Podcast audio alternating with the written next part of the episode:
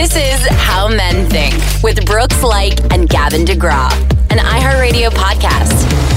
Welcome to the show, everybody. My name is Brooks Laich, and this is How Men Think, a podcast where we discuss a wide range of topics with educated and enlightened gentlemen like Well, And also Dimitri. and Ryan. Yeah, so we have Dimitri, we have Rick, we have Ryan. Good sirs, how you doing today? Doing well. Fantastic. Thank you for asking. Means a lot. Yeah. You're also I know that Ryan's feeling really good because he has a story that he wants to tell. So we've a lot of our discussions, even off mic, are about like doctor questions and health and uh, physicality, just health matters in general. And then Ryan has an epic story that he ha- wants to tell, and so he's sitting here happy as a clam. He's really gloating because he knows. And Amy even said it's an epic story. Is it really an epic story? Uh, no, Don't I- tee it up I- I like that if it's not. I'm no one. I never said it was an epic story. When you build it up like that, it puts a lot of pressure on me. Yeah, and now I'm you have just- to deliver. Yeah, This is just That's the- the standard this of is the this story show. of my life. Figure out how to make it epic. Go. Yes, figure out how to make the story epic because that's the standard that we're setting on this show. But then also, I want to say we have Dr. Todd on this show coming in after this to answer a bunch of our medical questions. We're getting So a house call from a doctor because we don't go to doctors. we don't go to doctors. We get doctors to come in studio. Well, that's exactly right, and, and that that's a good segue into what I am experiencing today, which is the reason that I don't go to a doctor. Now, the two of you or the three of you with Rick, you guys don't go to a doctor because you're lazy or you, ignorance is bliss or it's just an inconvenience or you, you just don't How do you ailment. know why I don't go to a doctor? You tell me why. Because I'm lazy. Go ahead. Sorry. Yeah, and so so for me, it's it's not as much about that, but rather I don't go to a doctor because the last time I did, I was told by the physician and by the head of the health system that I am no longer welcome back to this physician's office Dude, I ever bel- again. I don't know why, but I believe it. I, uh, I'm I'm really curious to hear what you did here and how you think it's appropriate. Yeah, I'm not surprised. I'm curious though. So I'll tell you. I had a really bad sore throat, really hurt to swallow, and I went into How old are you at this point? Sorry. How this, old? This, is this was- recent? No, this was uh, it was like three years ago. Okay. So went in to my physician and saw her explain the ailment. She did a, a strep culture, came back negative, wasn't strep throat. Thought it was a bacterial, trying to figure out bacterial, viral, whatever. So she gave me a prescription uh, to help with the sore throat. Okay, so I go home. There was it was a five day uh, prescription. I take the pills and it, it gets better, but then at the end of, of the fifth day, it just it's lingering again and it's almost getting worse. So it's clearly not working. So I call the doctor's office and I said, "Hey, you know, I'd love for the doctor to call me back. I've been on uh, this medication. It's not really working. I'd love to just figure out a course of action moving forward." She, they say, "Okay, great. We'll have her call you back." So don't hear back from her. So then I send her an email and I say, "Hey, doctor, yesterday was my last day on the Z Pack. Yet in the past couple days, I've developed a head and sinus cold that's really knocked me out. I was relieved that my throat was getting progressively better, and then all of a sudden today, it's back to being really sore and it hurts to swallow. I'm not sure what the best course of action is here. Is it to get another Z Pack prescription? And they said, "Dear Mr. Ryan, we cannot cure high maintenance. Thank you." No, I'll tell you what they did. I sent that email. A day, the entire day goes by. I don't get a reply back from from my doctor. How dare they? I've already put a call in the previous day. So now it's two days, a phone call and an email, no response. The following day, it's getting worse. I can barely swallow at this point, and I need I I actually need help. So I call the doctor's office for a second time and I say, "Hi, I called 2 days ago. You said the doctor was going to call me back. I've not gotten a return call. I've sent a follow-up email. I've not gotten a response to the email. I'm now calling a second time. I need I need her to call me back. I need to know do I need to come in again? Does she need to refill the Z-Pack prescription? What what do I need to do? They said we're so sorry. We'll absolutely give the doctor the message. She'll call you back as soon as she's out with the current patient she's in with. So that was at 10 in the morning. The, that day goes by No call. No call, no email. That's unacceptable. This because this is a medical issue, and whether they think it's something or not, you are con- serious. You are obviously concerned about it, and I think it's their job to to not stress you out even more. Make you. That's exactly It exactly does right. seem unprofessional. Yeah. I'll so here's what happens next. Seven days later. Are you still having trouble? Are you alive for seven still? no, days? no. At this point, at seven days later, I it all it cleared itself up, and I just I went about my life. It, it all nature ran its course. It worked itself out. Luckily, Maybe that's why they just let you go because they're like, this thing's going Listen run Listen to this. course. Listen Yeah, to but this. you- it's true. Still unprofessional, but you know. Okay. Seven days later, I get an email back from the doctor. She says, seven days later, Ryan, I apologize. I just realized I didn't respond. It's always good to call the office, though, if you're not feeling better.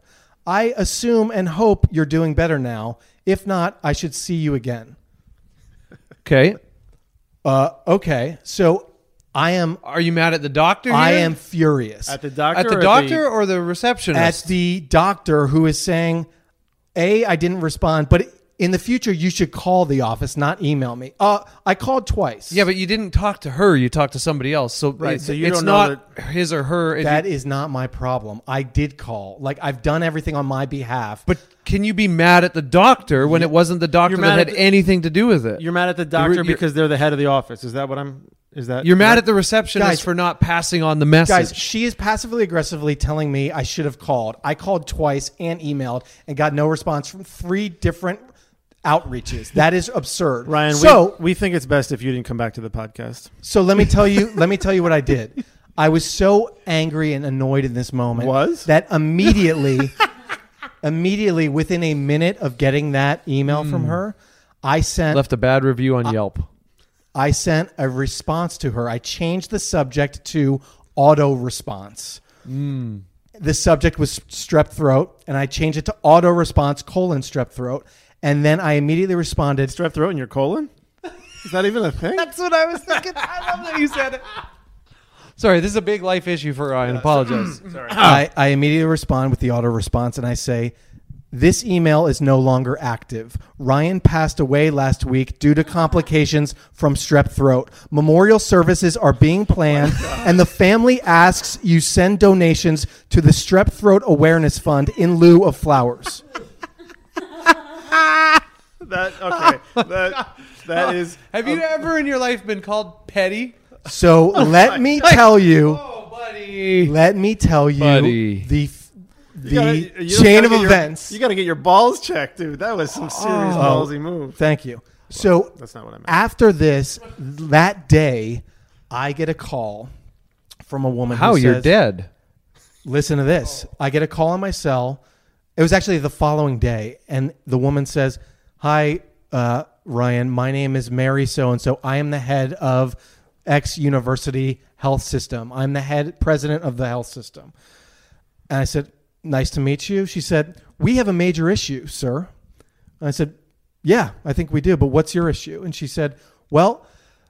Uh, it's been brought to my attention and the general counsel of our uh, health administration that an email was sent on your behalf to your doctor. And I've And you said so. Now you're checking your emails. Thank you. and she says, "Well," I said, "That's correct." And she said, "Well, we let me tell you what happened after your doctor received that email." Oh. She was catatonic. She broke down into tears, almost had a mental breakdown, canceled all of her appointments for all of her patients for the next 2 days and what and genuinely believed that she failed as a physician and lost one of her patients due to her negligence. And that is all because of you sending the email that you sent, which you probably thought was funny, but I'm here to tell you it is absolutely not funny. How did that feel to hear that? I said, "Well, I I feel awful that she that she is so upset by thinking that her negligence could have cost one of her patients their lives and let let this be a lesson to you. It was 7 days after she decided to email me and say, "In the future I should call." Well, did you check your call logs? Yes, sir, we actually did and we do see that there are records of your calls and our receptionist uh, informed, but the doctor and she forgot to call you back one of the times, and the second time she admittedly did not relay the message. Okay. And then she said, she proceeded to lecture me. And I said, let me stop you there, Mary. the issue I have. Can we say here- dick on the podcast because you're such a dick? I said, the issue I have here is this. The doctor is an intelligent person. I said, did you read the email? You're an intelligent person too. Did you read the email?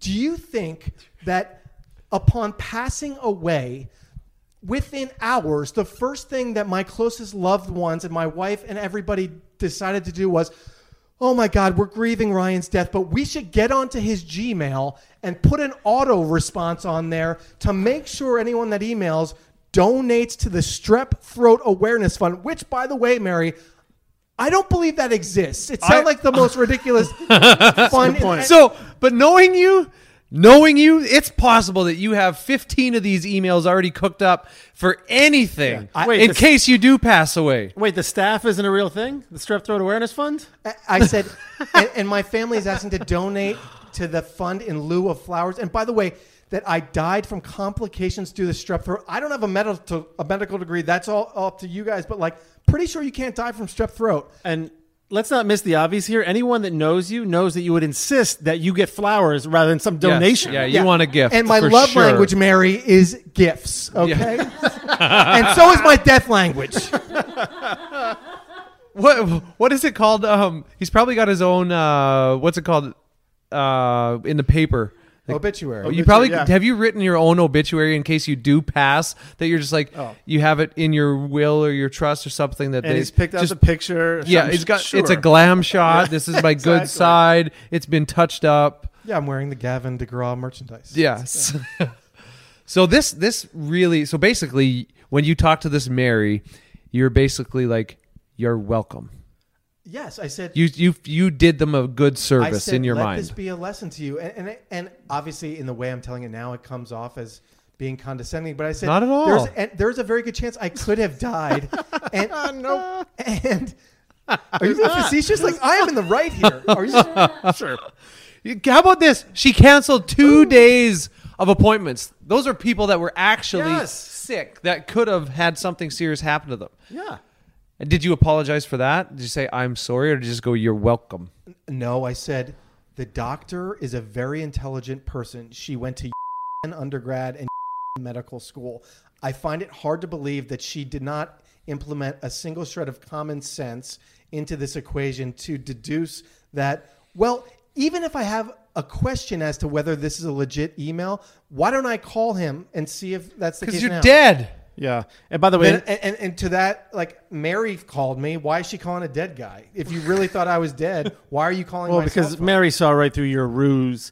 By the way, in, in your defense, in Ryan's defense, they say that strep throat is a child's disease, and you certainly acted like a child. So hold on. I'd like to know what our listeners think of this because I think it's pretty apparent that I don't think Dimitri and I would go that route. In fact, I don't even know how to change that thing on my email, whatever you're talking about. So And I I've- couldn't I've nev- even. I've never thought about faking my own death just to stick it to somebody. Well, at the end of this all, it concluded with me demanding an apology, Mary being unwilling to give me one, and ultimately A Mary standoff. saying, "Well, uh, you know, we've talked internally and had numerous board meetings and decided collectively uh, that you are no longer welcome back in this health system and at this doctor's office." So, And how about this? As it's caused a chain of events. You have not been to the doctor in three years. This whole thing is having a ripple effect, which means you will probably die sooner than you need to because you refuse to go back to another doctor, So or what- or you're banned from uh, every doctor everywhere. we have a medical malpractice suit on our hands, don't we? Oh, I don't think we do. I Are you smell blacklisted amongst doctors' offices? Uh, no, I actually I feel like this isn't the first time you, you've let been me tell you how I. I've remedied it. I got this app called One Medical, which allows me to, whenever I'm feeling an ailment of any sort, I can hit the app FaceTime with a physician from around the country within two minutes. Tell them what's going on. I have a sore throat. This is blah blah blah, and they say, "Great, your your pharmacy's CVS on this on Sepulveda. I'll call in a Z pack right now." Within seven minutes, I have a prescription called in, and I don't have to leave the house and deal with someone who's going to just so they just disregard prescribed you what as a she human being. prescribed you. Right. Yeah, exactly. I imagine you have to use some code name and not your real name on this app. I wear one of those glasses things with the fake nose and mustache. Okay, and now listen to me, and I mean this. This is from all of us. This is from Brooks, Gavin, Rick, and myself. We have a doctor coming in today, Doctor Todd. You better be on your damn best behavior when he comes in here. We don't need you. We will in here and- throw you out. I I worry that there's like an a America's Most Wanted type like flyer that's gone out in the physician community with my face on it. That like he's gonna walk in here and immediately just know that I'm that guy and walk immediately out. I'm afraid my doctor is going to find out that I'm on a podcast with you and stop serving me. I'm afraid that you pulled this whole stunt to possibly get some flowers.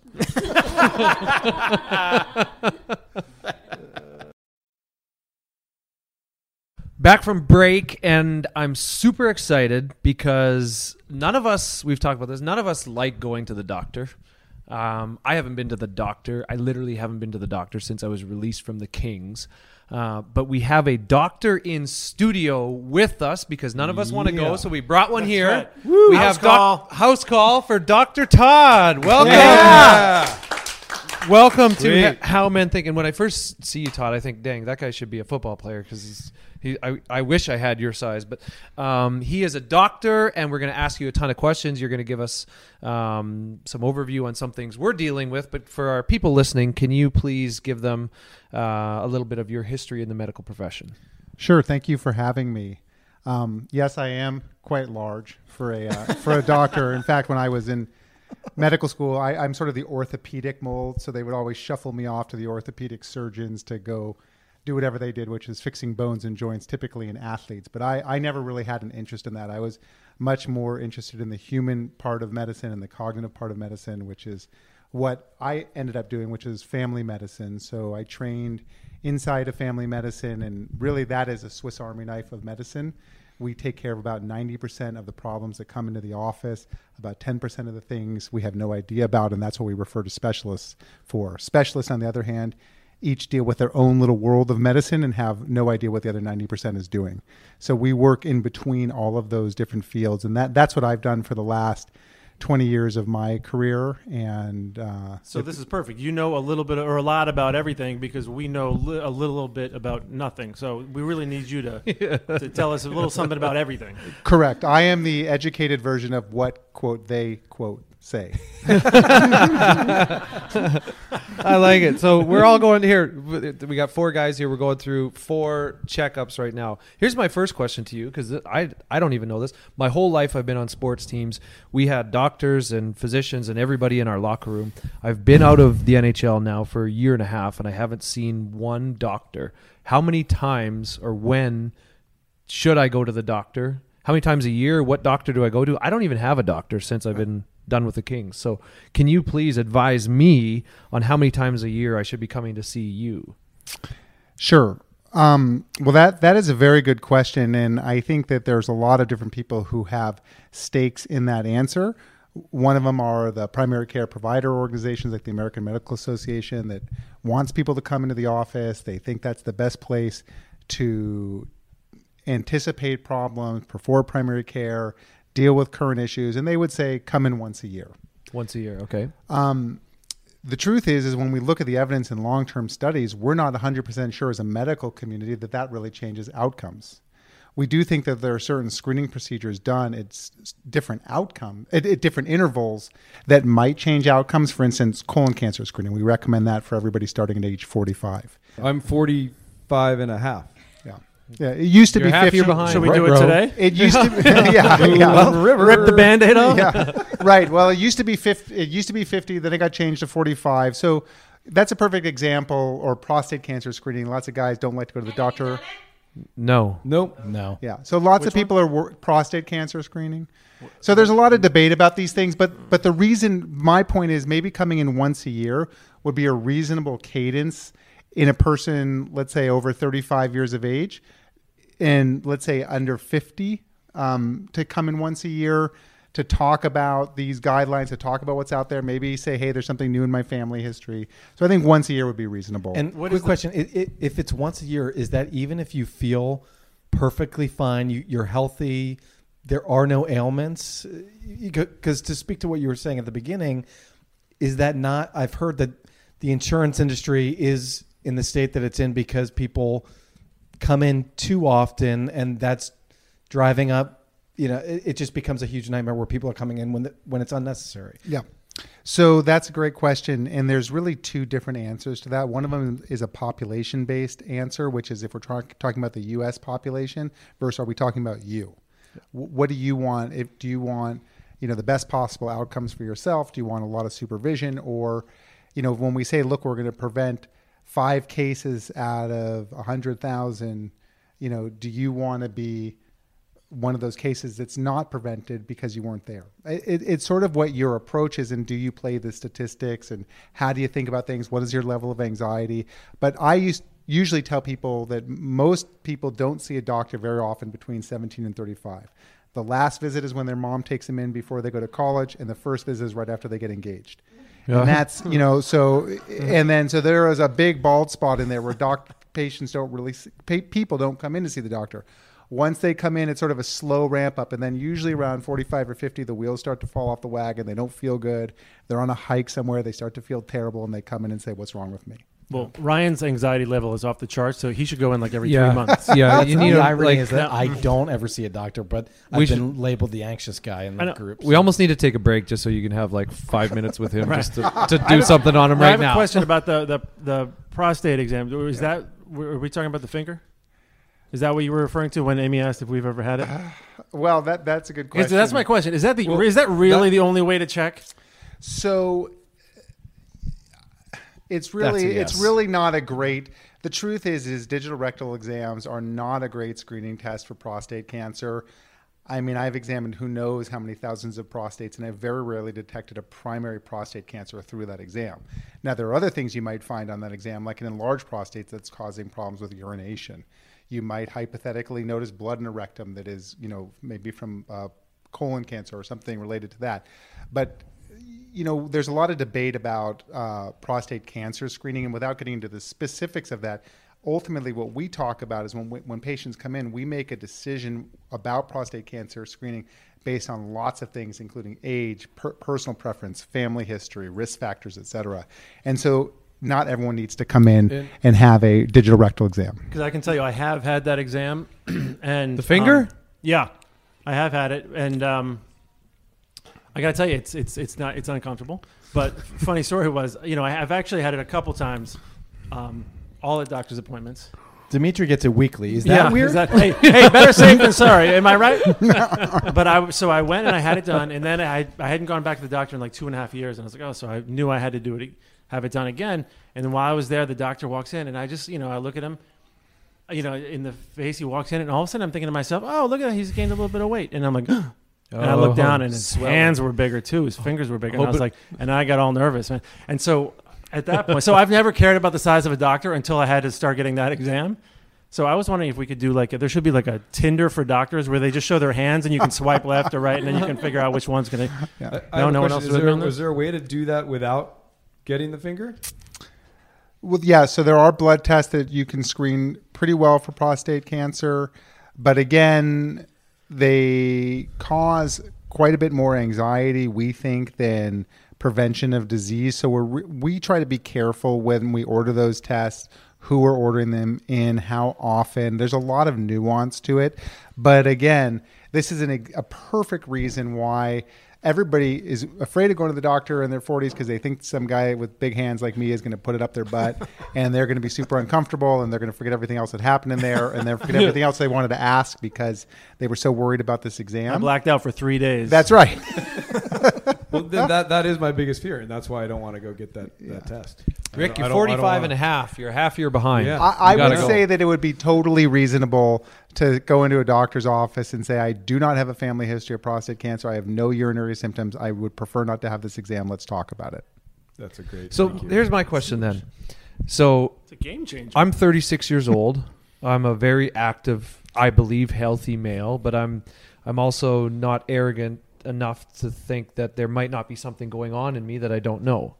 So if I come in to visit you or in, come into a doctor's office, I don't feel like just talking. Yeah, I feel phenomenal. I feel fantastic, better than I ever have in my life. But I think that is setting me up for a massive failure. Like, what kind of tests Um, what as a 36 year old male, what what might I be susceptible for? What is on the radar that we want to test for? What does a doctor's office appointment look like for me?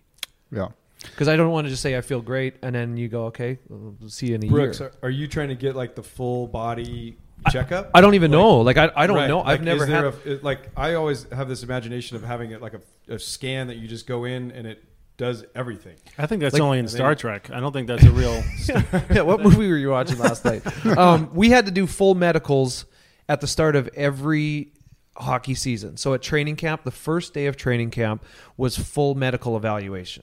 Um, and you weren't allowed to participate the next day in the actual on ice activities unless you passed your medical. So that was my yearly checkup. And then we had access to amazing physicians, doctors all year long, where if something was wrong, they would have caught it on me. Now I don't have that team around me, those people around me, and I haven't been to the doctor for a year and a half. So my fear is though I might feel physically exceptional and healthy, there might be something persisting that I'm not aware of. exceptional. You had to. You couldn't say just I do pretty feel good. exceptional. You know what? Upside down. Yeah. push-up. Dr. Todd, he works out a couple times a week for 30 minutes. He doesn't it's not really his He goes, "I'm not arrogant." Thirty seconds later, I feel physically exceptional. As he was, That's the I'm a honest- he was specimen, caressing his I own may. abdominals. So what what am I looking for when I come in there? So I think you would you are a fit person, you are a healthy person. You've had a lot of access to great health care over the years, good food. Um, you probably didn't have a lot of horrible childhood illnesses because of vaccinations, probably where you grew up. I'm just assuming lots of things. But just based on how you look right now, I would say it's not urgent to go running into a doctor and say, you know, help me, help me, help me. However, it would be reasonable to go through things like family history, you know, talk about whether you have a history of coronary disease. Are there bad habits that you're involved with that you want to learn how to think differently about? Um, it might be worth at your age 35 looking at cholesterol, blood sugar. Um, for most people, not yourself, but looking at body habits. Are they overweight? Are they underweight? What are the issues around that? So, you know, not necessarily speaking to you, but speaking to the whole world. And again, this is a little bit different than the way that I practice in a very small practice. Is that it's an opportunity to have conversations about things that you may not even be thinking about, the unknowns, the unknown unknowns, you know, the things that aren't even in your sensorium yet. Um, and is it urgent? No. Is it something that could be done once a year? For sure. And that's typically what would happen for someone your age. Okay. And and you know, it might just be nagging stuff like um, you know, maybe you had a lot of concussions during hockey and you're concerned about what that means for you and how do you think about that? What does it mean for your family? What does it mean for your future? Those would be reasonable conversations. Okay. Okay, so we have a question here. I'll, I'll be the sacrificial lamb that reads it. It says, Um, it says Brooks's question. Yeah. Should- of course, you should read it. Um, this is a, a question that I've had actually conversations with people before on, but how many times a day is it healthy to be going to the bathroom? And by the bathroom, I don't mean a pee. I mean, some people, I have friends, I played with guys that took a crap. Let's just say it took a crap once a day, and I couldn't believe it. Um, and myself, I am a lot more than that, upwards of five to six times a day. A day? True. He's gone three True times since we started the story. podcast. So, so I've had varying. I've had a lot of people say that that's abnormal. Is that abnormal? I eat a lot of vegetables though. Eat a So lot like of vegetables. six full sessions a day. Like you're not talking like, oh, I, No, no, I have no, to like- go a little bit. full. Wow. Jeez. Yeah. I'm lucky to get one. what? Are you really? Yeah. Okay, so I'm weigh in. one. Like, I mean, what is not what lucky, is a but, healthy? like, I can go at, n- like not.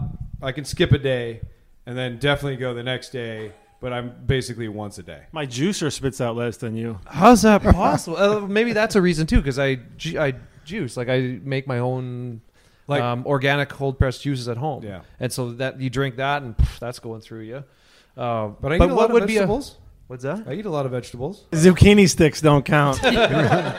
Why are Rick and I so different in that? So I would say that there's there's everybody's a little bit different, and everybody's GI tracks are, are different. But the primary issue I would say would be nutritional, meaning the type of food that you're eating. And then the second is everybody has what's called the gastrocolic reflex, meaning when food gets into your stomach, the your your stomach is gastro, and colic is colon, and there's a reflux that reflex, not reflux, reflex that when the food hits your stomach, it it relaxes your colon and it, you move your bowels and you go to the bathroom really to clear out room for that food that's coming down. It sounds like you have a more pronounced gastrocolic reflex than someone like yourself, but you know, I would say once a day is normal. Five times a day would probably be on the high end of normal. If you said to me, "Look, I'm having cramps and abdominal pain and bloody diarrhea, and I, I, it's a nightmare for me," that's a whole other issue. But if you're like, "Look, I feel great. I have five, four bowel movements a day. I'm not losing weight. There's no blood in my stool. Everything seems. This is just the way I've always been. That's normal for you." If you say, "Look, I, I feel fine, and I have one bowel movement a day, and that takes care of business," sometimes I skip a day, and the next day I go a little bit more. That's also fine. Um, but there are certain medical conditions that we would think of it with really abnormal patterns of bowel movements, but those are typically painful, diarrhea, blood, etc., often associated with weight loss, weight maybe weight gain. Mm-hmm. So I have none of that. Good. You just have six really healthy bowel movements a day. You you poop six times a day. You work out six times a day. Rick poops not once in a day and doesn't work out in a day. no, he considers the, the bathroom working out. yeah, exactly. So we okay. We have another question. Uh, I want to welcome to the show for his first ever appearance on the show. We have Brett with us today. Welcome, Brett. What's up, Brett? So Brett is my friend. His baby brother is Wells Adams from The Bachelor, and he's the bartender on The Bachelor. And Brett and I, this sounds intimate, but we have vacation together, and that is how I learned about Brett's very fascinating issue. So I asked him if he would open up about it because I think he's not alone, and I also think we can, dare I say, cure him. Okay, Brett. Welcome to the show, brother. Well, thank you. Just real quickly, I just want to get off. If, in regards to going to the doctor once a year, what type of doctor is that? If, if I'm saying, okay, I haven't been in five years, who am I looking to go see? I would say that would be a primary, what would be referred to as a primary care doctor, usually internal medicine or family practice. Okay. Um, thank you. I needed to know. Do that. they have That an was app that for was Can that was the do- problem. Can- Yes. Make Brett feels safe as he's about to really open up. Well, he- Ryan always says it. This is the trust tree. Is this, this is a safe place? let me just check before we, We start. lie to Ryan about Brooks, that. do you have to go drop a deuce? Are you good for a Oh, little not while? far. Usually around four o'clock, somewhere around. We're way past. That's a good. That's a good segue because what my issue is, um, and a lot of it is in my head, but I have to always be somewhere where I know there's a bathroom around. I constantly, if I'm on a plane, if I'm in a car, if I'm in a house, if wherever I am, I have to know that I can get to a bathroom. And it's a head game because I can go to the bathroom, and, and I'm talking going number one. Um, I can go to the bathroom like I did five minutes ago, and I'm already thinking, how long am I going to be here? And if I have to go, what's my exit strategy? I also do that with going number two as well, but not as much. It is is mostly the hey, I've got to go pee and and and how can I get there and make sure there is a pathway for me to get there. Okay. So is your question, what's wrong with me? Is this normal or I, I have a question. yes? Did you pee your pants as a kid one time and were ostracized by it or something, and it scarred you? I don't, I don't think I peed my pants. I'm sure growing up I probably peed in my bed, you know, you know, going through uh, potty training or something, but I don't think I've ever had There's no like magnificent moment that you're like, no, after I don't I, had think to have a bathroom. You know, I've, I've been drunk a couple times, and you know, Yeah, but Brett, I mean, I, I mean, just to make you feel comfortable. I mean, I that goes through my mind as well too. And, and I don't know how old you are, but I'm 45 and a half. But I think not maybe as much as you do about that. But like, I'm flying back tonight, so like, I'm thinking, okay, well, I have to go before I get back in in the car, and then when I get to the airport, I gotta go. Okay.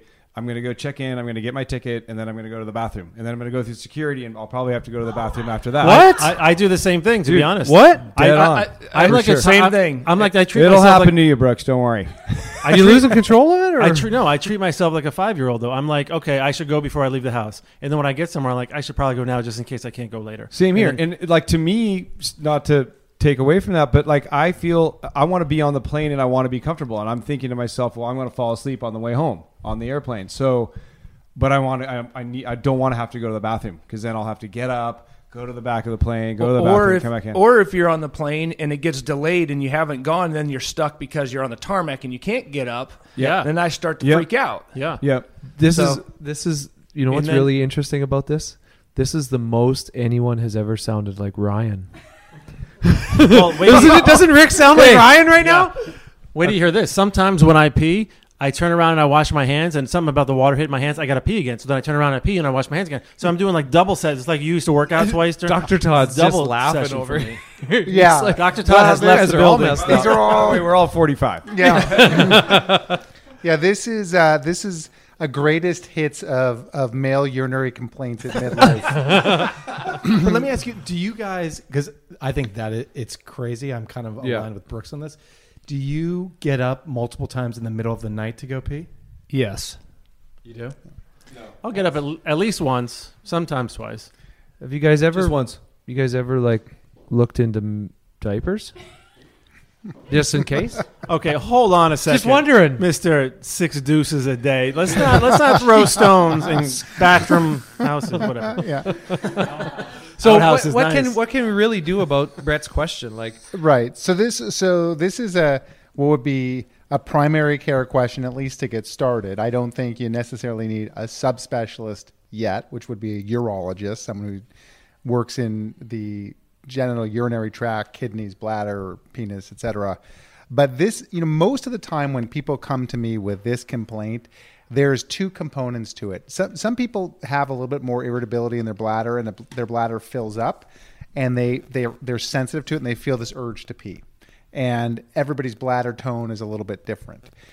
There are uh, other people who have a lot of bladder irritants in their diet. I'm not casting any stones here, but those are things like tobacco, alcohol, caffeine is the biggest offender, spicy food, or even just high volume hydration. I mean, a lot of people like Brooks who are working out a lot are probably pounding water.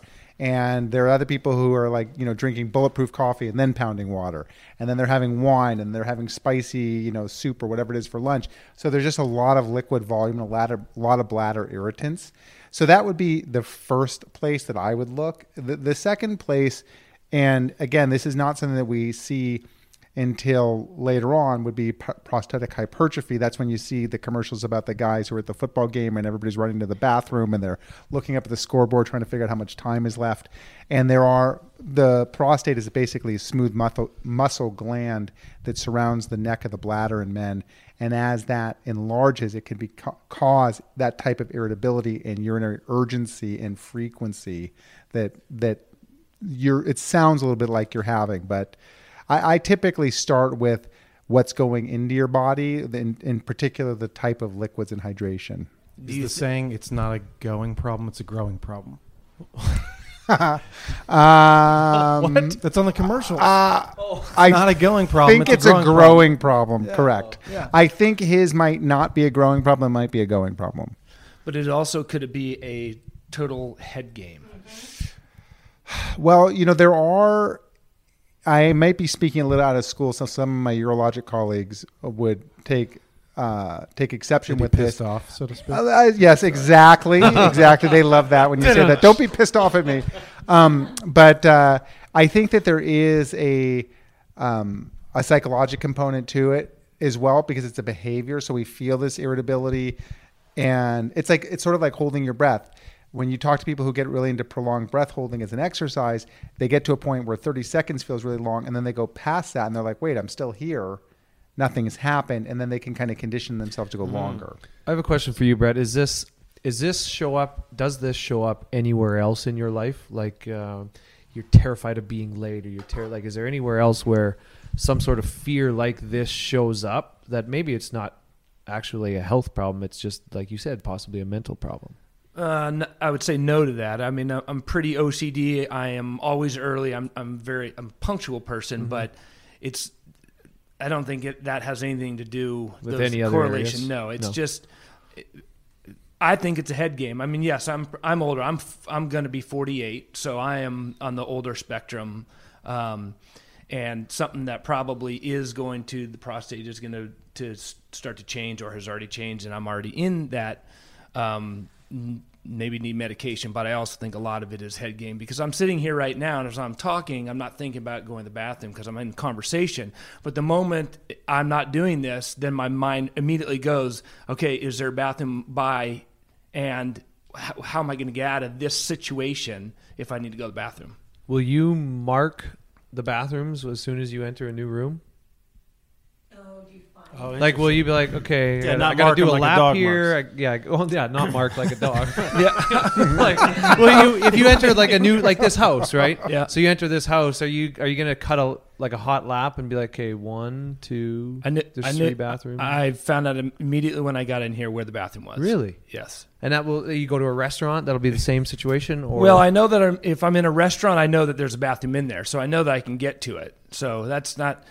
It- It's not necessarily the pathway because from getting from point A to point B is not the issue. It's just in my mind thinking, you Is know, I've got to have if, like we were talking about earlier, the airplane. If if we're on a tarmac and you're not allowed to get up, then I start to panic because how long am I going to be stuck on this tarmac if I have to go to the bathroom? Tell the story how when we went on a walk. So Brett and I went on a walk. We went from like maybe it was a mile walk from the country club to the hotel. Yes, and I stopped at the at the porta potty of a work site that I didn't belong in. that's all right. I know, but I but that my mind was okay. I've got a twenty minute walk. I'm not going to make it twenty minutes. And I saw the the outhouse or whatever you call it, and I stopped there to go to the restroom so that my mind would be at ease that I'd make it all the way. Is it possible, Doctor Todd, that he just maybe has a smaller bladder? Like, do men? Some men have a bigger bladder and some have a smaller bladder. Well, there was a there was a Monty Python skit about that from Live at the Hollywood Bowl where they do the uh, it was a hundred meter dash for men with small bladders, and they, they, they they start the race and they're all drinking water and like every five feet someone peels off and they're like so and so's in first and he's back and you know they kept changing the lead kept changing because people had to run off to the bathroom in a hundred meter dash. So you know there are people who have different size bladders. Um, and we can measure that with an ultrasound. Um, I, I don't suspect that that's the issue here. You are uh, what we would refer to in medicine as well preserved. So 48, you look uh, younger than your stated age, as we would say in the business. So I think that you know probably at 48 with these type of issues, I, I it's not necessarily a call for medication, but there could be behavioral modification in particular around what you drink and how, when you drink it and changing sort of the input like you know people can do pelvic floor physical therapy et cetera to kind of retrain themselves out of this. But i, I think that you're you do have some bladder irritability probably some prostatic hypertrophy and it probably is related to the volume and the and the caffeine alcohol spicy food whatever it is that you do. I don't know whether they do that or not but i suspect that that type of stuff would probably be irritating you. Brett, Brett have- sorry, go ahead. Is it true that you live in a one bedroom, 14 and a half bath? Oh. Custom built that one. Tough to resell, but custom built. Oh, no, I was going to ask a question, Brett. Have you ever tried to fight it? Like uh, uh, this morning is a classic example for myself. Like I got up, I was I was at the gym at six o'clock, and I went and worked out. But before I stepped into the actual gym portion of it, I was like, oh, I should probably I should probably go to the bathroom, you know. And then I something else happened. I went and brushed my teeth or something, and then I got into the gym, and I'm like, oh shoot, like I never went to the bathroom. And so I ended up working out for an hour, and then as soon as I started working out, it didn't even like didn't even phase me. I didn't even think about it. I didn't feel like the the pressure to go to the bathroom. But when I was done, then it, I got back into the locker room. I was showering, and it was like, okay, cool, done. Now relieve myself. Yeah, I don't. I don't think I avoid it. If I can Yeah. solve the problem immediately, I solve the problem. Hence, stopping at a porta potty. But that was my whole thing. It was like I ended up I thought about it, but then I was it either I got distracted by something else and then kept going and then through that hour of workout or whatever that time was, I didn't didn't even bother me. Didn't even cross my mind. Didn't even feel it. yeah, I mean, I think I Yeah. should. I should. I'm not set saying- my- So something let's- else. I'm not saying get in in your car and and drive home for two hours and don't, and hold it. But Get you, get you in the traffic on the 405. yeah, exactly. that, that's a bad place. You're like, oh, there goes But Brett. I do know Hey. that I can pull over if need be. I could pull over the side the road, or I could pull over to the gas station. So I always have that in my mind. If I'm stuck somewhere, what is my what is my exit? Yeah, typically, the biggest culprits that I see are soda. People who drink a lot of soda, and people who just super hydrate, and then people who drink a lot of coffee. Okay. Okay, we're gonna move on from this one, uh, Doctor Todd. I have another interesting question for you. Um, are cold showers better than hot? Does it matter? Because there's, I, I'm always after performance like I'm always seeking better performance, and so I study and learn and read a bunch of different things. And there's a lot of discussion now, not only in wellness and in health, but in performance, that cold showers are better than hot. Can you weigh in on this? So um, I have always wanted to start a journal of anecdotal medicine, which is basically non-evidence-based medicine, things that people just say that are true. Oh, and you know, most of the things that we say are true. For instance, should I take cholesterol medication if I have high cholesterol? Those are backed up by huge studies that are randomized, placebo-controlled studies where there's hundreds of thousands of people in them. And we can look at outcomes. We don't have that kind of data with hot and cold showers. Which one's better? Which one's worse? Do they really improve performance? Do they really improve long-term outcomes? We don't know. Personally myself you know i am very similar to you. I've always been an athlete. I've always been interested in performance. And so i'm constantly looking for things that are benign meaning they're not going to cause any harm that will actually make me feel better and maybe improve my performance. So recently you know so there's a lot of stuff and maybe we'll get to it later in this conversation that people are doing to improve performance. And you know, there are people who say, look, when I take a cold shower, it wakes me up. It gets my, you know, I feel like my immune function is better. It just sort of shocks me and stimulates me, and I feel really good. I don't know if there's any real evidence to suggest that cold or hot showers are better, but I do find that, you know, people who ice after exercise, who, you know, you, as a hockey player, you probably know this. I played football. We iced all the time, and it does improve, in my opinion, with it does improve recovery, but I don't truly know if it improves performance. Gotcha. Yeah, I, I would sometimes do it too after a hockey game because the intensity level is so high um, that I didn't want to add more heat to it. Your body temp is so high that I would take a cold shower to help me calm down and be able to sleep when I went home. So I would, for anybody listening, I would sometimes do it later in the evening to to help myself calm down, and then I could go to bed. But I just wanted to see what Yeah. you thought. Of it. There's a on that lot of people doing that ice therapy where they're getting in ice tanks and cold The cryotherapy Yeah. thing, yeah. Yeah, we had cryos in our locker room. It, you guys ever done a cryotherapy? No.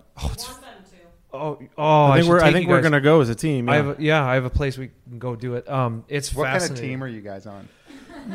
no, like a podcast team. yeah, yeah, yeah, yeah. We're thinking of We're- uh, we're the old man team. Yeah. You you do We're the podcast urinary against team. other people. So It's a competition. It's ratings. yeah. I got a question, Doctor Yeah. Todd. Intermittent intermittent fasting Yeah. is that's a big thing now. Yeah. Is that a legitimate thing, or is that like what's the deal? Good question. Um, so, th- so intermittent fasting, there's a there's a lot of elements to this, and I'm I could speak to this for a while because I get asked this question a lot, and I'm interested in it myself. Um, I think that for people who you you really have to find out again what works best for you.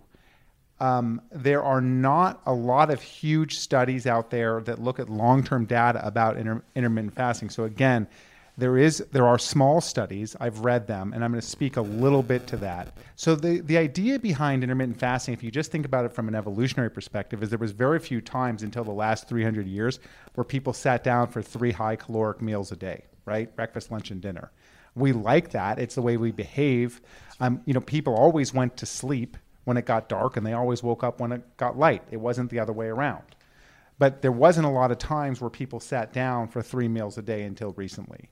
So the idea, I think, fundamentally behind intermittent fasting is that it mirrors more closely what we evolved to do.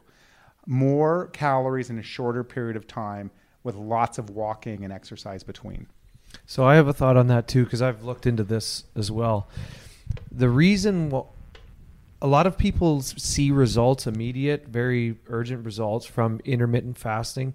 Um, they can lose 10 pounds in the first three weeks or something and they'll swear by it. They say, This is amazing. Intermittent fasting works. But what you're doing is, as he said, you're, there's a portion of the day where you are not allowed to eat, where you're not eating.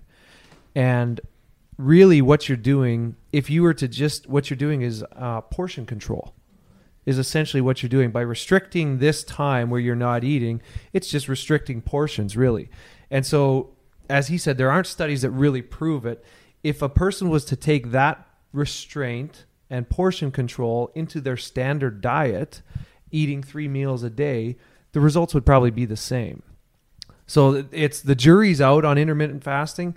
It's of course if there's an area of the day like if, if it's all of a sudden only 16 hours of the day or 8 hours of the day that you can eat, of course you're going to lose weight. You just most likely are because you can't eat that much during that little amount of time. Um, but if you just practice portion control in your regular diet, you would probably get the same thing. Yeah. But uh, I do feel better almost when I eat less during the course of the day. When I'm highly active, I eat very little.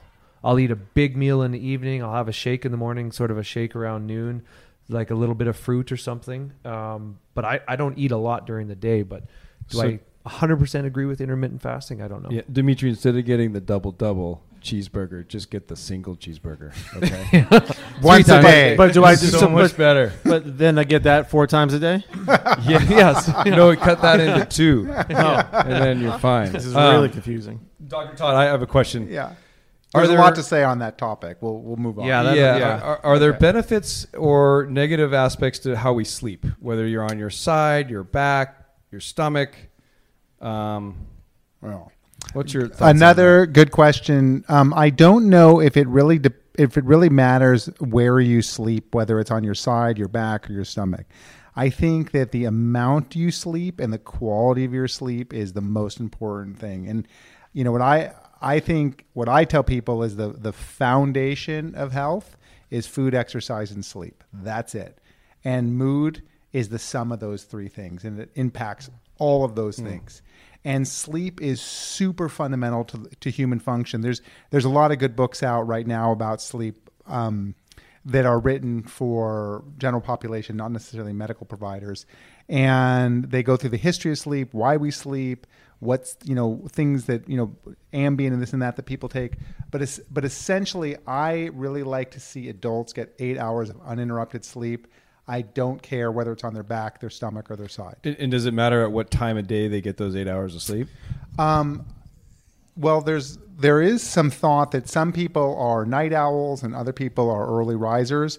So the early risers, and you might see it in your own families. You might have, you know, three people in your family who just seem to go to bed at nine or ten o'clock, and they wake up at five or six, and then you got one kid who's up till you know 11, 12 o'clock at night and sleeps till ten in the morning. There is evolutionary components of that too. Like the teenagers, they needed to stay up late so they could go out and make mistakes and screw around when all the mm. grown-ups were asleep. You know there was there was you know early risers and and night owls because that could provide the most coverage for us you know from protection from people trying to eat human beings. And so every you you have to find your sleep pattern and stick to it. I think all of the travel that people do is really disruptive all of the air travel time zone travel. We did not evolve to do that. That's brand new so, you know, people like going back and forth between all these time zones is really difficult on them. Sleeping in different places every night is really difficult. Yeah. I have a question on the the sleep topic, which is my arms constantly fall asleep because of the way I'm laying on them and while I'm sleeping. And I have Why do your arms have to stay up if you're asleep? Pretty good, Dimitri. Uh, moving on. So, and I have friends that have experienced the same thing. And one of my buddies was telling me that he basically has like fashioned himself a straight jacket of sorts because he's desperately trying to avoid having nerve damage. And I don't know if that's a thing, if you can actually have nerve damage if your arms are consistently on a nightly basis falling asleep. But I, every single night, at least three times, will wake up and I cannot, I have no feeling in my left or right arm. So that um, is that a new thing? Did that just start? Or has that been your whole life? No, I think it's the, no, it, it's within the past few years and maybe the way that I'm sleeping with my, one of my arms under part of my head, I guess. Yeah, I think that that's probably it. It's positional, and that when we are sleeping, our bodies are literally catatonic; they're paralyzed. And so, if you fall asleep in a position where you have a compressed nerve, that will ultimately fall, you know, fall asleep. You'll get a. It's a little. It's a transient neuropathy, meaning the nerve is not working great for you know a few minutes until you shake it out and get some blood flow back to it. But I do not think it would cause permanent damage. If it were something, you know, there are people who have spinal stenosis, for instance, and laying in a certain position, they start to get pain in their legs. Or if they get cervical stenosis, they might get pain in their arms. So there's lots of different things that could be causing that. But if it sounds like if it goes away pretty quickly, you don't have any weakness or any other difficulty during the day, it's probably not a problem. I I sleep on my back. So we we'd have our team would have sleep doctors. We had sleep doctors that came in every year to talk to us, but I sleep on my back and tried to as much as possible. We were sort of advised on this. Why? I don't know why, but um, do you sleep on your side? You sleep what do you guys do? I sleep on my side and I keep a pillow in between my legs because I was told that it's actually more that. comfortable for Yeah, me, and I I, was told that. it's better for Yeah. you too. Ryan Ryan actually has a nest that he. It's, I have like all four down pillows just around me, one in my arms, one in between my legs, one hovering in case one of those falls on the floor. and then he has one of those masks and a cover to go over, like a helmet to wear to protect his hair. yeah, so that is true. It's just- Dimitri, how do you sleep? Uh, I honestly I don't sleep well, um, but I, in terms of position, I move. I keep rotating all night long. Really? So I'm I'm on my back and I I can on my back. I can a lot of nights I can fall asleep. The question here is does it matter how we sleep? Um, I can fall asleep on my back and I'll wake up the next morning in the exact same position. Um, You which- probably changed a lot and made your way back to that position. yeah, that's possible, very possible. But um, we've talked about sleep on this show before. I think sleep for me as an athlete, sleep was the and I've said this the number one thing that I prioritize in my life is sleep. And for people listening, if you want to be, if you just want, I think overall wellness, um, sleep will affect everything. So there's something called you might have heard this, Doc, um, the five factors of health. The five factors of health. There's a discussion around this: is how you sleep, how you eat, how you move, how you think, and the last one is how you connect with people. Are sort of the five overarching factors of health and wellness.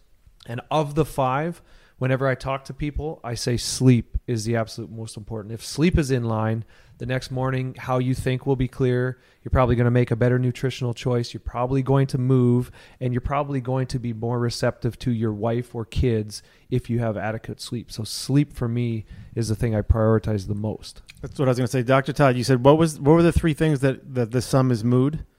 Food, exercise, and sleep. Right. So, ladies, if your guy's being a dick, don't dump him. Just get him, tell him to eat Get him some something, sleep. get him sleep, and tell him to work out, and then give him a second chance. Don't just up and leave. or a second opinion. Okay, let's But let's I do, get on that. I do really like those five fundamentals and, and some of the longitudinal studies about what really makes people healthy. I, I think we can human connection and the quality of the relationships. Massive. Yeah, I think um, there was a, a longitudinal study that I, I think it was called the the doctor's name was Vaillant. He did it for years. He looked at data from Harvard that was collected from 1933 until almost 2000, and he um, he summed it up that the, the most important thing in, in successful human behavior was love, was the connections that we had to our family and to other people, and that's really what drove uh, vitality. Wow, it sort of goes in line. I also heard a study about the um, the two fears that people have, and what you're saying speaks to this. The two fears that people have is one being ostracized from the group, and two that they might get some physical harm. Are really the only two fears that people have, and so the communal element of it. Um, what you're saying is is love and connection is massive to I think overall wellness and health. Um, Rick just touched on it. Here's a question for you, Dr. Todd. Yeah. Do doctors get pissed? Like if I come in and say, you give me an answer and I say, I want a second opinion, do doctors get pissed if we want a second opinion? They shouldn't. Um, you know, I think that you know one of the problems in medicine that I, I like to refer to a lot is this. You know, th- these aren't my ideas. This is Carol Dweck's ideas about growth and fixed mindsets. And I think that a lot of doctors become fixed mindset people because they have to accept a paradigm and practice it. And when it gets challenged, it's very unnerving for them. But I think a good doctor who's a lifetime learner is someone with a real growth mindset who can look at these failures or challenges as an opportunity to learn. So I would say if your doctor does get pissed, it might be a good opportunity for you to look for another doctor. I. I know. I know. Doctors hate when you say I googled something. That's for sure. But I once had a doctor snap at me because I, I guess I self-diagnosed. I went in. I was like, you know, doc, my legs have been hurting. I, I don't know if it's a, um, if it's poor circulation. Why do you think it's poor circulation? I said, I don't know. I'm just guessing. He's don't guess. And I'm like, well, that's why I'm here. Man. Like, That's only a function of time. I think if doctors, I think really doctors don't have enough time to. In the old days, where doctors saw you know four or five people a day, and the problems were not quite as bizarre as they seem to be today. We didn't know as much, so there was simpler solutions. They had more time to talk. But now, you know, when you're seeing 25, 30 people a day and a real smart guy comes in and wants to talk about his hypotheses that he got from Google, you just don't have time to do it. Did you just call me a real smart guy? Yeah. And was that a sarcastic smart guy or like a real? He used, he Take it how you want, Dimitri. You take air that how you- quotations when he said it. I- I he, did, he did lift his giant hands up and do air quotations. Dr. Todd, I appreciate your time. Um, Sure. Do do any you guys have? I'm gonna come see you at some point because. Uh, does anybody else have any questions that they want? one quick one. Dr. Todd? Okay, I'm I'm late. I'm in my you know mid forties. Is there one food that I should like totally be avoiding, or one food that I that I should be trying to eat more often, or just you know overall Or health? like and- superfood. Yeah. or gluten or whatever. I would They avoid anything Brooks is eating that makes you dump six times a day. But yeah, Well, I would say without going in, this is another huge topic, but I would say that uh, you know eating whole foods and avoiding processed foods would probably be the number one rule. And if you can avoid ge- genetically modified foods, that's probably number two. And the question about gluten and all of these other hypersensitivities and autoimmune things that are coming from nutrition are because our bodies are seeing genetically modified foods that, that they just haven't seen in our evolution and it's causing inflammatory reactions. So I would say if you can try not to stay away from processed foods and try and be careful about genetically modified foods when you can. It's hard because everything has genetic modification in it. But to your point about gluten, the gliadin protein that's in wheat is is the classic genetically modified mm. protein that in order to provide nutrition for a huge growing human population. Wow. So we can eat spam. That's a no. I don't know what that is. Dr. nobody Todd, does. Dr. Todd, I want to thank you so much for your expertise uh, and taking the time to come in to see us Awesome. versus us Awesome. see you. So thank Yes, you so much. thank you coming. very much. Yeah. Appreciate you. I feel better already. So Dr. Todd was awesome. And going back to the beginning of the show, Ryan, I just want to say, what did you think about our friend Dr. Todd? That all doctors are not evil, as you had a connotation or perception of before. Does this does this patch that wound a little bit? That there are doctors that do care about you, you sensitive soul. Dr. Todd changed my opinion and a generalization that I had on physicians. That said, I am going to call him tonight and send him an email tomorrow. If I No, no, don't no, no. hear You, you have oh, no, con- You should No. have no contact with Dr. Todd I unless don't it's hear in this room. Dr. Todd, if you're listening, if I do not hear back from you, I tell you what, man, you're on the shit list. No, you, no. You know, Danielle, Amy, make sure Ryan does not get Dr. Todd's info. We'd like to have him back, and no more faking your own death. Yeah, no more, please, no more. Um, but I hope this is able that Dr. Todd showed you that he does care about you. He loves you as his child.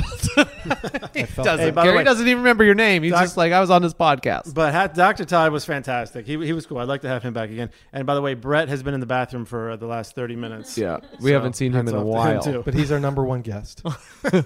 Well, I want to thank Dr. Todd for coming. Uh, and we always appreciate your guys' questions. You have health questions. We'd love to have Dr. Todd back again. But if you have health questions, we can forward those to him, get him back on the show. So you can email us, men at iheartradio.com, and find us on Instagram, How Men Think Podcast. Send us your questions there. Thank you, good sirs. What you And got, Dimitri? check check Gavin's tour schedule. Go see a show if he's near you. yeah, this go- is my favorite part of the podcast, the sign off from Brooks. no, Here no, no. go. I'm not going to sign off today. I'm going to let you do it. I don't Ryan? remember it. And remember, love one another. No. Protect one another. and Don't, make fake your your own own death. hey guys, it's Brooks. And one last thing before we let you go. If you like today's episode, we would love to get a five star review from you on iTunes. And if you could possibly share it with a friend, that would be amazing as well. We always look forward to your questions, comments, or insights. So you can send us an email at men at iheartradio.com and also follow along with us on Instagram at How Men Think Podcast.